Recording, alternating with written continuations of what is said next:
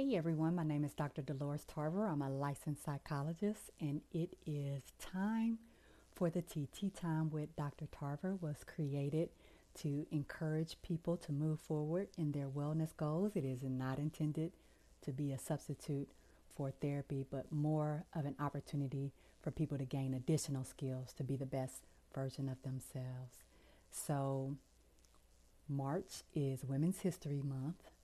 Um, not too long ago, we released a movie, The United States versus Billie Holiday. Some of you may have had a chance to see that. And those things are what is guiding the topic for today, which is holes in my soul the effects of trauma on relationship dynamics.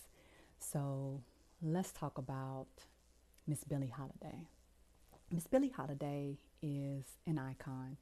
She was a person who advocated actually for civil rights. She doesn't get as much credit for that being a pioneer in that movement, using her voice to be able to raise awareness, particularly about lynching, but also just about how women were treated in the industry. So, this movie chronicles an aspect of her life where she was being targeted by an FBI agent who was determined to tear her down. And he knew that she had a substance abuse addiction. And so this is what he used to be able to try to break her so that she would not continue to use her voice to raise awareness about the things that were happening in the country racism, sexism at the time. So she has a long-standing history of trauma men in her life who were financially, physically, emotionally, psychologically abusive to her, and, and even to the degree that they worked with the FBI to be able to get her arrested and jailed for her addiction instead of her being in recovery where she should have been. So, why did she end up getting in these relationships? We always question when people have been in traumatic relationships or they have a traumatic child um, rearing? Why is it that they continue to perpetuate these unhealthy relationships throughout their lives?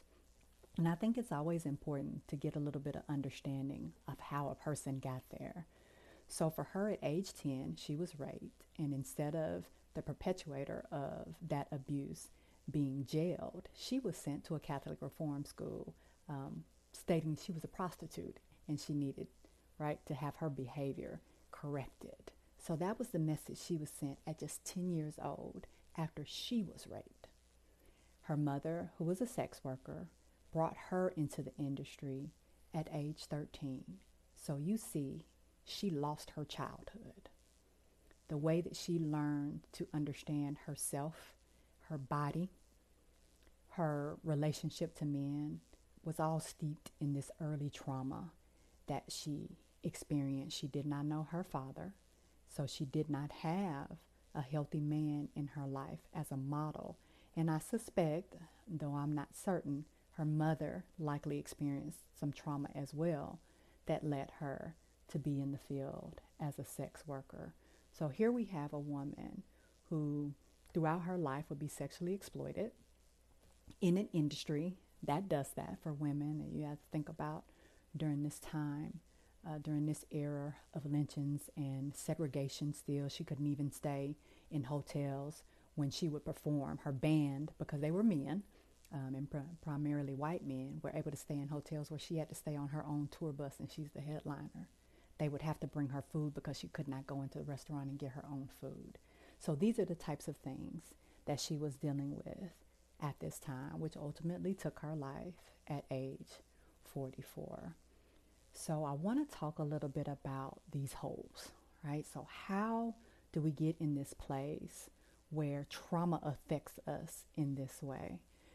Well, these holes come from a lot of things. One, when you have a traumatic experience, it affects your ability to emotionally regulate.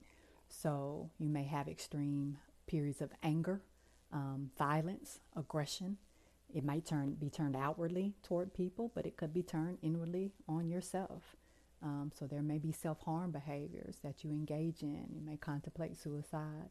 Um, you may engage in impulsive, reckless, destructive behaviors. And again, this is trying to fill this void. Uh, there are a couple of lines that stand out to me in the movie. One is uh, a friend of hers explaining her having these holes, which is why she used substances to try to fill these holes that, that seemed like they were endless voids. Another line in the movie is her describing to someone who wanted to be in a healthy relationship with her that she could not do it because it was uncomfortable to her. It felt like she wasn't in control because that's not what she was used to. That's not the life she knew. And so these are good examples of some of these holes and how they show up because it affects the way we view relationships. It affects the way that we see ourselves as sexual beings. We've discussed previously when you have exposure to sexualized behaviors at such an early age, it shapes your brain to a point where you now have a distorted perception about what a relationship should look like, what you as a sexual person should look like, that you don't necessarily anymore now have control over your body and uh, your sexual needs, but it's about this person, and sex then becomes this act, and it doesn't become this intimate connection, right? And so we know that often addictions are born out of a lack of connection. Um, we can be really agitated and, and, and irritable and have a hard time being able to even just sit. You'll find that people sometimes very much pace when they've had a traumatic experience. They don't feel settled and comfortable in their bodies, which is why they seek to avoid being in that space or have people disconnect um, and, and, and feel like they're outside of their body and have a hard time being even able to emotionally relate to and intimately connect to other people. There are problems with sleeping, inability to get to sleep, stay asleep, um, and part of that pacing is born out of that. Sometimes people are just up at night because they can't sleep. Frequently, they will find that their sleep comes in the morning hours when other people are awake, the daylight hours. That feels like a safer space to them. There are intrusive thoughts and memories, nightmares, flashbacks that occur. Um, there is this sense of feeling shut down, unable to communicate, um, almost as if your thoughts are blocked, your speech is blocked, like someone else has control over you. And so, as you're trying to be able to make some sense of your experience, you have these things hindering you, right? So, if I'm having this constant experience within my body, feels foreign to me, now I never am at peace.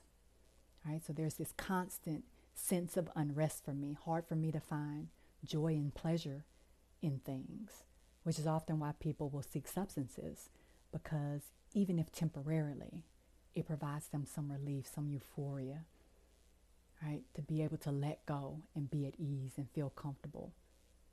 Again, even if it's short term.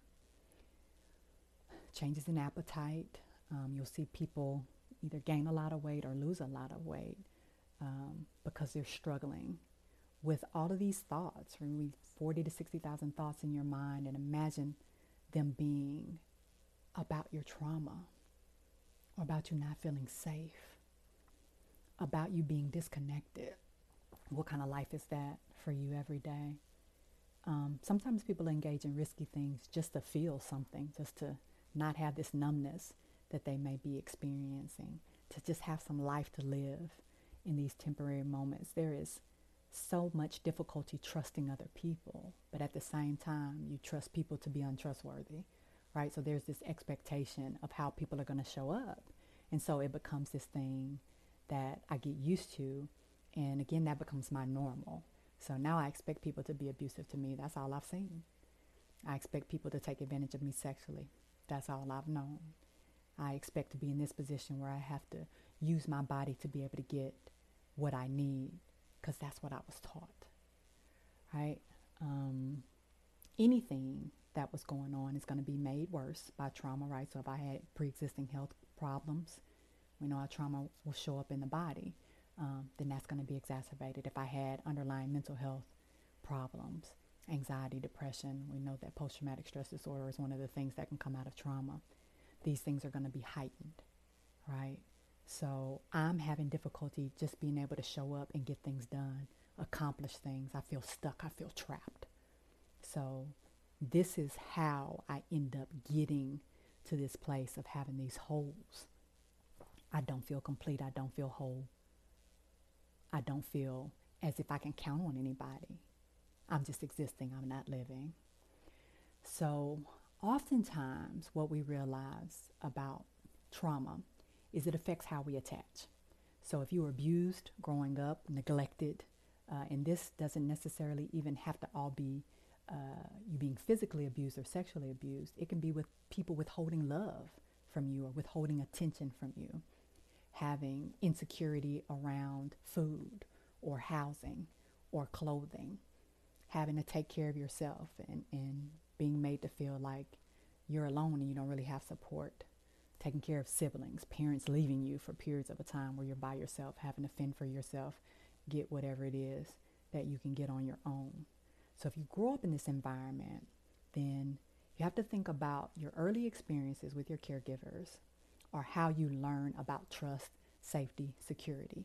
So if my early experiences with my caregivers was unhealthy, harming, they weren't present, I didn't have my needs met, then of course it's going to show up and affect how I attach to other people. So I'm going to talk about the unhealthy attachment styles, um, dismissive avoidant attachment. And this often happens when kids had to fend for themselves, right? So I am used to having to be independent. I've had to be since I, you know, was probably not much older than a toddler. And so I don't want people to take my independence away from me. So I don't I don't want to be in relationships with people. I don't want to connect to people oftentimes we think of that as our antisocial person that doesn't like to be around people. But the truth is, I don't trust people. People have not been there for me, so I'd rather not have any kind of dealings with them because I need to be able to count on me. That's the only person I've been able to count on. And if I let a person close to me, then they might try to take some of my independence from me. And so I work really hard to maintain that independence, sometimes at, at any cost uh, fearful avoidant, right? So here's that person that grew up in an environment where their caregiver was the source of their pain, right? So we think about our caregivers being the source of our love, right? How we learn about the loving, secure, safe relationships. Well, it is true that that caregiver can also be the person who teaches us about hurt. Uh, and so, what happens when I grow up in there? I'm afraid to be alone, but at the same time, I'm afraid to be close because you hurt me, but at the same time, you you were the person that was there for me. You were the person that I saw, and so you you did provide some things for me too, um, but they came at a cost. And so I have this very conflictual type of attachment with people where I do this push pull dynamic. I want to be close, but at the same time, I'm afraid of being close. And so I go back and forth from periods of being codependent to of being cold and distant. Then we have the anxious, preoccupied attachment. So these are our folks that experience just constant change in their lives. There was just inconsistency. They didn't have security at all. So they literally are anxious, and that anxiety consumes them. So these are the people that you might describe as really clingy. So they're constantly wanting reassurance. I remember that person that oh okay well are we still going somewhere? You said we are going somewhere but are we still right? And you're like okay i've answered this. Or do you love them? Or how do you see them? They're constantly worried about how they're being viewed by other people if what they said affected people. It's playing back in their minds. People have moved on not even thinking about it. But this person is consumed with it. Um, they are in fact get to the point where they're so clingy they often drive people away which feeds that self fulfilling prophecy they have about that they're going to be abandoned, that people aren't going to be there for them because they essentially are pushing people away. So when we think about these attachment styles, then it's easy to understand how people end up getting in the type of relationships where they have the same perpetual cycle they're repeating because that's how they learn to attach in the first place, right? Then we have um, what we call trauma bonding. So this occurs when we begin to have this psychological response to uh, to our abuse, and we form this unhealthy bond with this person that has abused us, right? So, as we talk about Billie Holiday, right? So, this person is abusive to me. They hurt me, they take money from me, they exploit me, they abuse me, but I connect to them. I want to be with them. I begin to rely on having this person in my life to fulfill my emotional needs. And so we're thinking, looking from the outside in, like this person isn't filling your needs. But again, remember, I've attached in an unhealthy way. So to me, this is a cost of love. So in order for me to receive this caring from you, then I know that I'm going to be abused by you. That's that's part of it. That's the price I pay for you loving me. And that's an expectation that you will abuse me for my love. I'll, I'll make excuses for how you treat me. I'll talk about that you're really a good person and um, that you take care of things for me.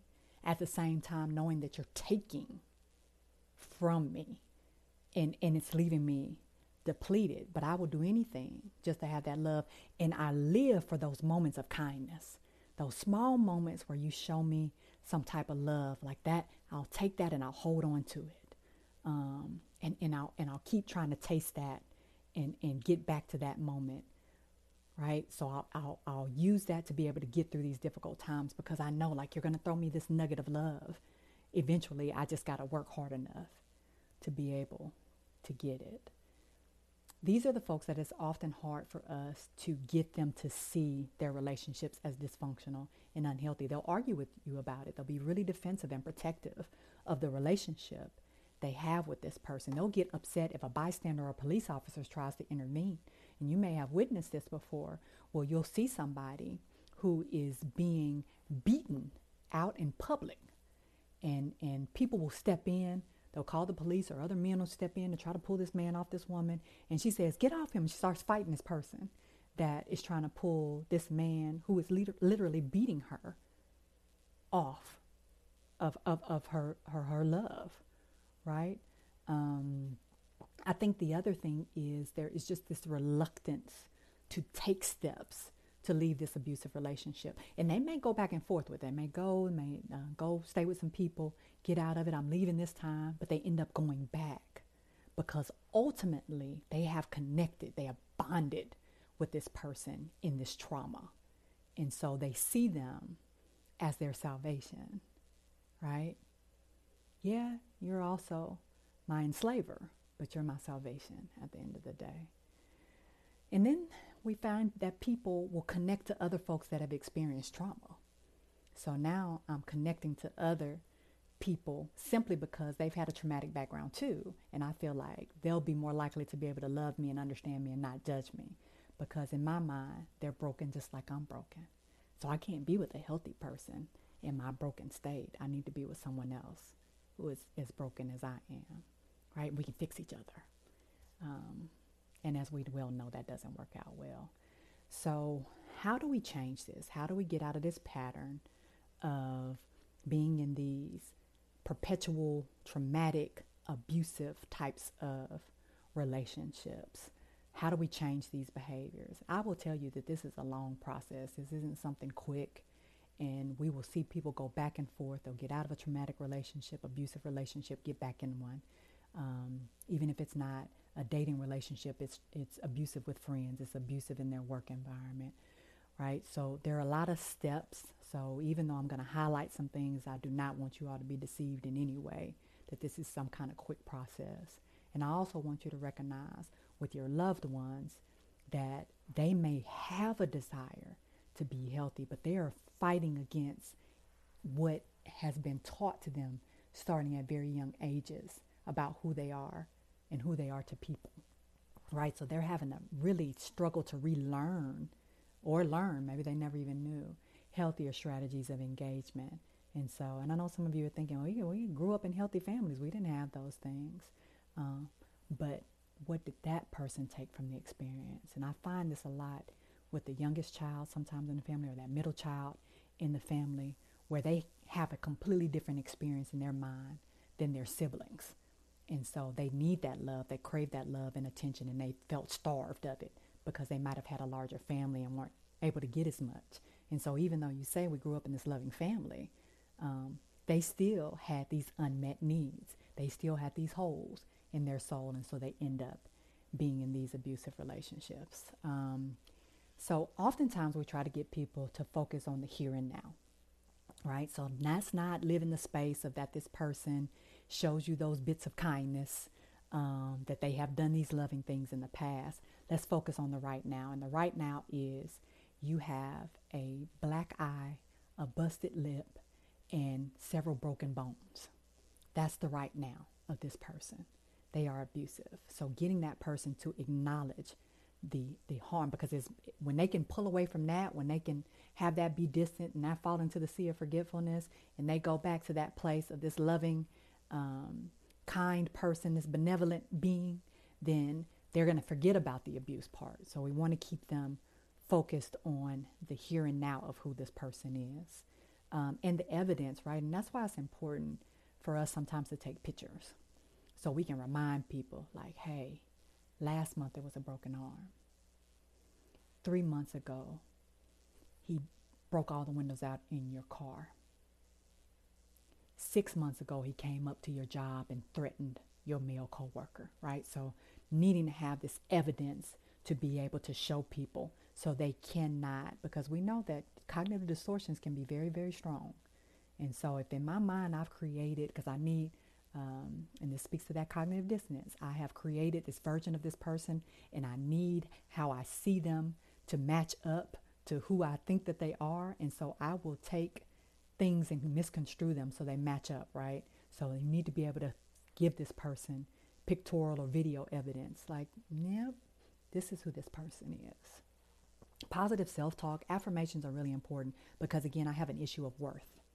I have an issue with seeing myself as someone who has control over their body. I have someone who, who has, maybe I've been in a misogynistic culture, I've been in a sexist culture, I've been, right? So I've been told I'm nothing. And so I need to be able to believe that I am without a person of value, that I have worth, that I have a purpose, that I have meaning, right? So that self talk is really important.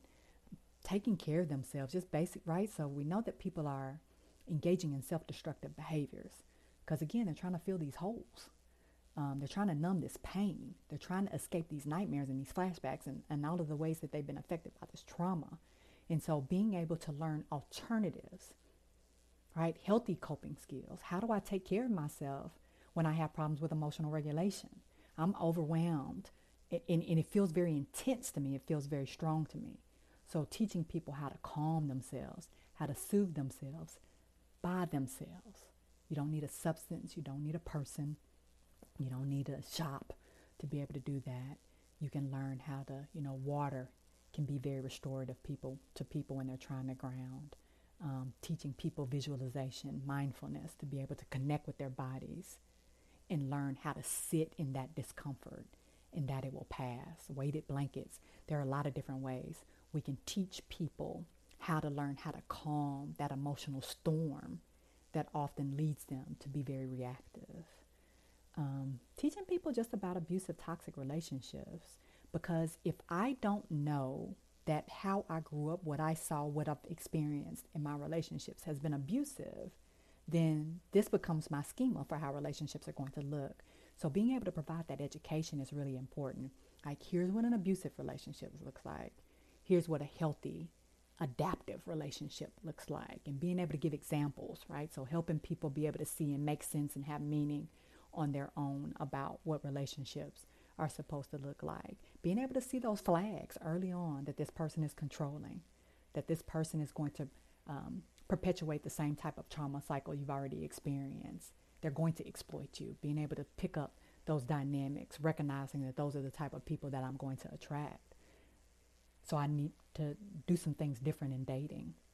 Being able to understand how this person attaches. What were their early experiences, right? So I don't move so quickly into relationships.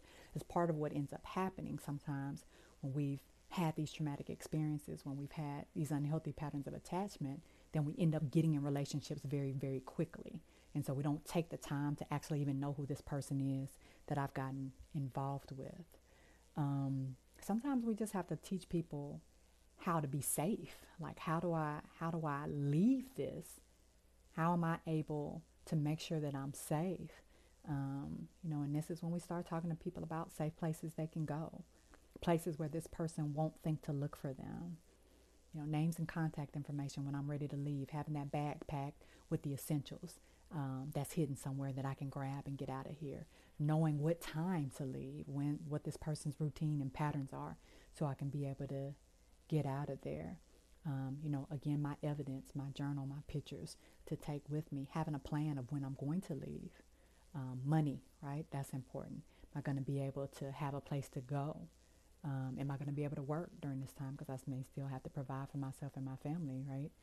Um, and we want to make sure that people are leaving safely. Like we don't want folks confronting people that are abusive, trying to get out of these environments with them. And so we really want to talk to people about, again, what is the safest strategy for you exiting this situation.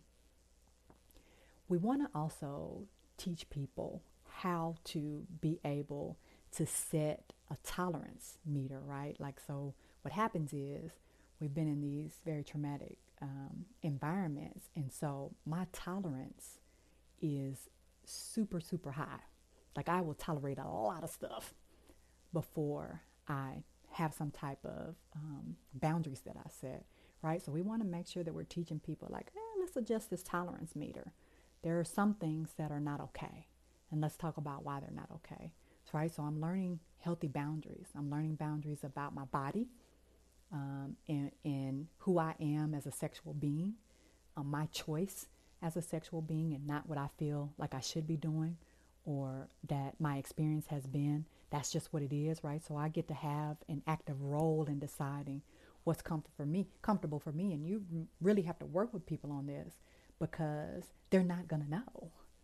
They've been dis- disconnected. Some people just dissociate altogether during sex, so they're not even present anyway.